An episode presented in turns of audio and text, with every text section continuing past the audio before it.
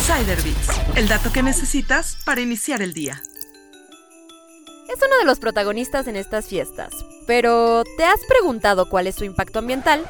En esta región del bosque al sur de la Ciudad de México se siembran árboles para este propósito. Mientras llegan a un tamaño comercial que puede ser de 5 a 10 años, los arbolitos certificados brindan beneficios ambientales y los productores tienen el compromiso de sembrar árboles para sustituirlos por los que venden. Sirven como refugio para animales, facilitan la filtración del agua y capturan dióxido de carbono, así que son aliados para el cambio climático, entre otros beneficios. Sin embargo, estos también pueden generar impactos ambientales negativos en tres momentos su producción, traslado y desecho.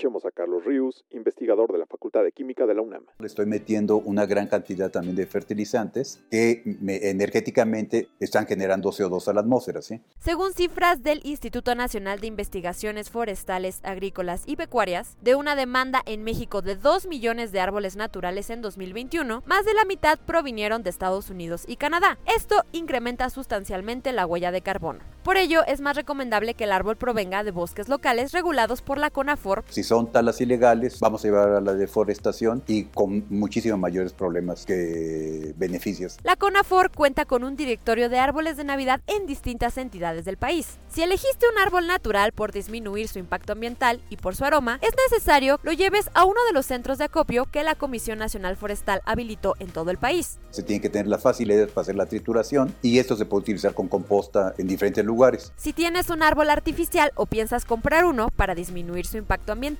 deberás usarlo por muchos años. En su fabricación se utiliza metal cubierto generalmente con una película plástica de PVC. Puede tardar mucho tiempo en degradarse, décadas en degradarse como tal. El metal sí se puede reciclar, pero tenemos un pequeño problema. Como está enroscado el PVC dentro del metal, no puedo estarlo separando fácilmente. A esto también hay que sumarle la huella de carbono de su traslado. Un 80% de la producción se hace en China, ya que tienen fábricas muy grandes de estos y, y el costo de producción es muy baja.